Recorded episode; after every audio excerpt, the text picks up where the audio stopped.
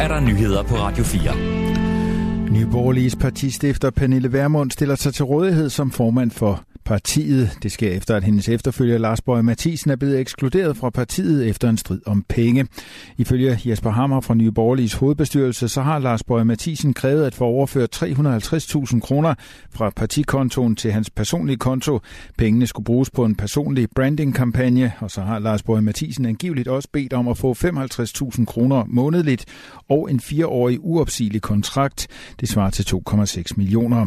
Det er alt sammen ud over hans folketingsvederlag på over 65.000 kroner om måneden eksklusiv pension. Lars Bøge Mathisen fortæller i det blå hjørne her på Radio 4, at det var retningen for partiet, som han ønskede, der nu har gjort, at han er blevet ekskluderet. Prøv at det er jo lige sket af det morgen. Altså, øh, grundlæggende, det ved jeg faktisk ikke. Altså, jeg, jeg, jeg tror måske, at den, de organisationsændringer, som, som jeg ønskede for partiet, og som vi havde sat i gang, og som jeg synes var det rigtige for, for partiet at rykke, øh, gøre det langt mere decentralt, og gøre langt mere magt ud til lokalforeningerne. Og de ting, det tror jeg faktisk ikke faldt i særlig god jord i, øh, ved, ved, ved, ved alle inde i, inde i hovedbestyrelsen. Øh, jeg tror, jeg tror at, at jeg vil noget andet med partiet, end hvad hovedbestyrelsen rent faktisk gerne vil med partiet.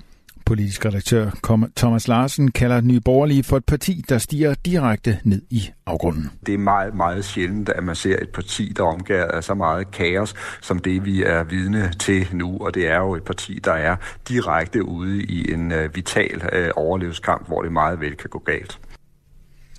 Han vurderer, at Pernille Vermunds comeback er partiets sidste chance.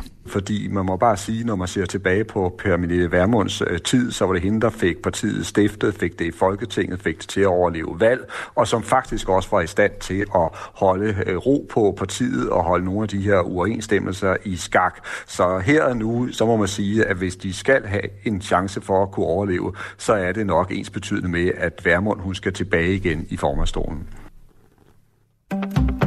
Den formodede pistolmand bag drabet på syv personer i går aftes i Hamburg begik selvmord, da politiet ankom til gerningsstedet. Det siger delstaten Hamburgs senator for indrigsanlæggende Ande Grote her til middag på et pressemøde ifølge Reuters. Hamburg har aldrig set et masseskyderi som dette, siger Andy Grote.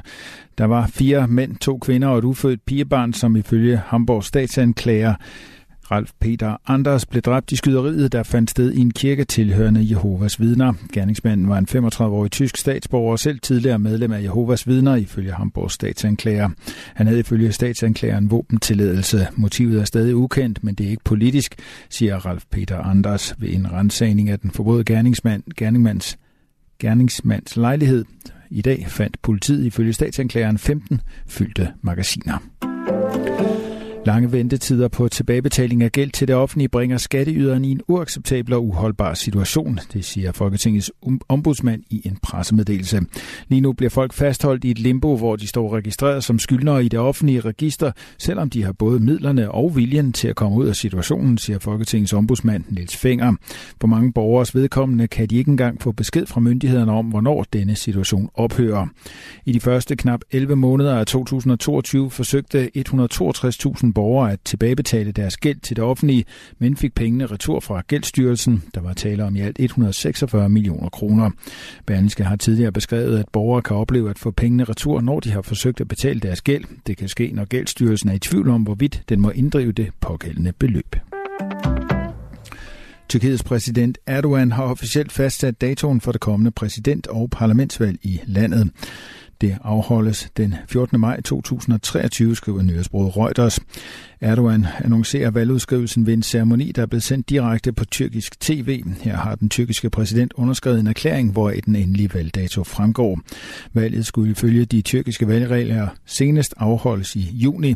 Vores nation skal til stemmeurnerne og vælge dets præsident og parlamentsmedlemmer 14. maj, siger Erdogan. Det har i længere tid været forventningen, at der vil være afholdt præsidentvalg i maj, men først nu, hvor Erdogan har underskrevet erklæringen, står det endelig fast, at valget bliver en realitet. Erdogan har siddet tungt på magten i 20 år.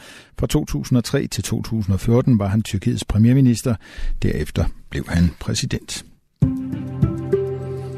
Nordjylland først diset og stedvis rimtog, ellers lidt eller nogen sol, især i den nordlige del, men også stedvis lidt sne eller snebyer. I eftermiddag skyde og fortsat stedvis sne eller snebyer, som i den sydlige del kan gå over i slud. Temperatur mellem frysepunktet og 3 grader varme. Det var nyhederne med Thomas Sand.